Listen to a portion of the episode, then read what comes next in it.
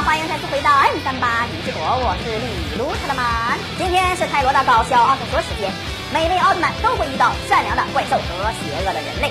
今天泰罗一下子全部都遇到了，而他的处理方式非常的理性低调又内涵。一起随我来看一下今天的搞笑奥特说吧。一个乌漆麻黑的清晨，光太郎的基友藤夫举行了盛大的婚礼，新娘子优子美丽动人。光太郎一看到她，直接笑出了鱼尾纹。优子看到了帅气迷人的光太郎，也腼腆的低下了头，遮住他那灿烂的板牙。虽然光太郎和藤夫是无事不做的好基友。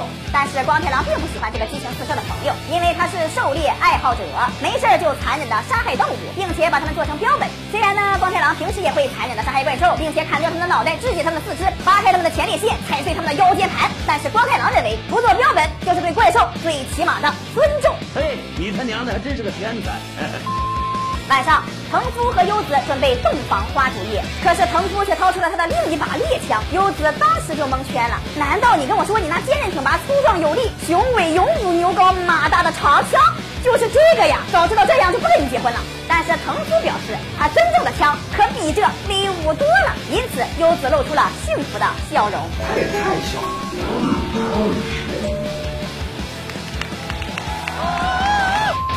第二天，夫妻俩去山里照证明照，结果突然看到了怪兽，吓得二人撒腿就跑。但是因为昨天晚上坐着聊天聊的有点刺激，优子的大胯和双腿都非常的虚弱，所以一不小心踩空了。藤夫紧紧的抓住了媳妇儿的手，但是因为昨天晚上聊天聊的有些手抽筋，所以优子的模型顺利的掉下了山崖。别以为我不知道你现在在干什么，你现在对我放空想炮。之后，藤夫给光太郎打了一个求救电话，说有怪兽出现，优子掉下了山崖。可是之后，无论他怎么寻找，都没有优子的下落。他可能是被怪兽给侮辱了，呃，给吃了呀。因此，藤夫把他的两个枪友给叫了过来，想要亲手杀了那只吃掉优子的怪兽。两拨人分头行动，寻找怪兽的下落。而长着狗鼻子的光太郎不到一分钟就找到了怪兽，他刚想用他那威力无比的小米加步枪射杀怪兽，这时优子突然出现，说这个怪兽是他的救命恩人，他掉下悬崖摔断了脚指甲，是怪兽和他的孩子用药草挽救了他那刚没完的脚指甲呀。光太郎仔细一看，这俩怪兽还挺可爱的，就是长得有些恶心。啊个嘞，丑，就磕碜，难看，看你两脚土，完让人踩两脚。行行行行行。这个怪兽是非常的通人性啊！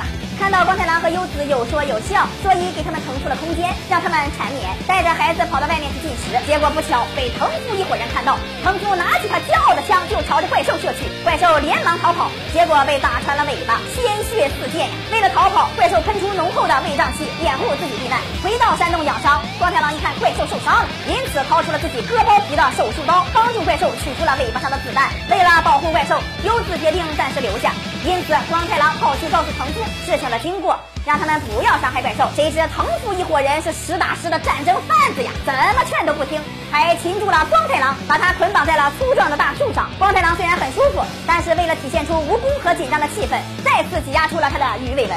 藤夫一伙人找到了怪兽的老巢，并且看到了怪兽的熊孩子，因此卑鄙无耻、下流的布下了一个陷阱，困住了怪兽的熊孩子，然后抛下巨型岩石，想要压死他。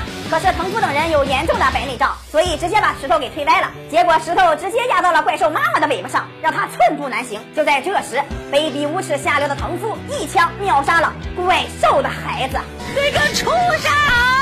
优子碰巧看到了这个行为，非常的伤心。就算你的长枪再有不可拒绝的震慑力，做出这样的事情坚决不能原谅。怪兽一看到自己的孩子死了，直接暴走，疯狂的吐三昧真火。曾夫的两个朋友直接化成了灰烬。见到怪兽发飙，刚刚还威震雄风的屠夫瞬间就软趴趴了，跪在地上连连求饶。这时光太郎赶到，一个烟雾弹救下了两个人，并且向赛特队求救。赛特队一看怪兽出现。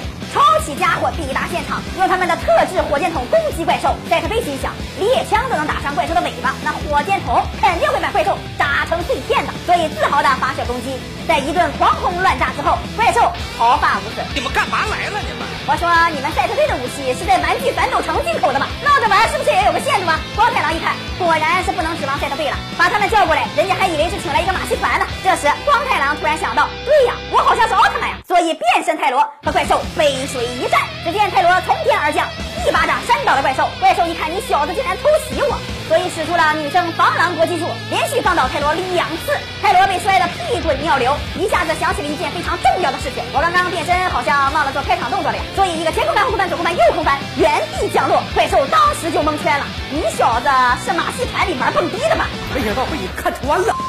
怪兽用尾巴抽打泰罗的胸大肌，泰罗舒服的站不起来了。怪兽一看这招好用，所以又抽一下，再抽一下，又再抽一下，重复了一百多个回合。被抽了一万八千九百六十七下的泰罗立刻掌握了规律，所以抓住怪兽的尾巴，直接把怪兽扔进了山洞，把怪兽摔了个生活不能自理呀！看着自己孩子的尸体，怪兽流下了晶莹剔透的泪水。泰罗看怪兽太可怜，长得丑不说，还整个家破人亡，所以两个复活光饽饽救活了怪兽和他的熊孩子。如获新生的怪兽和他的孩子刚刚走回山洞，赛特队一炮炸毁了怪兽的洞穴，直接将他们活埋。活埋，活埋。这个畜生，畜生，畜生！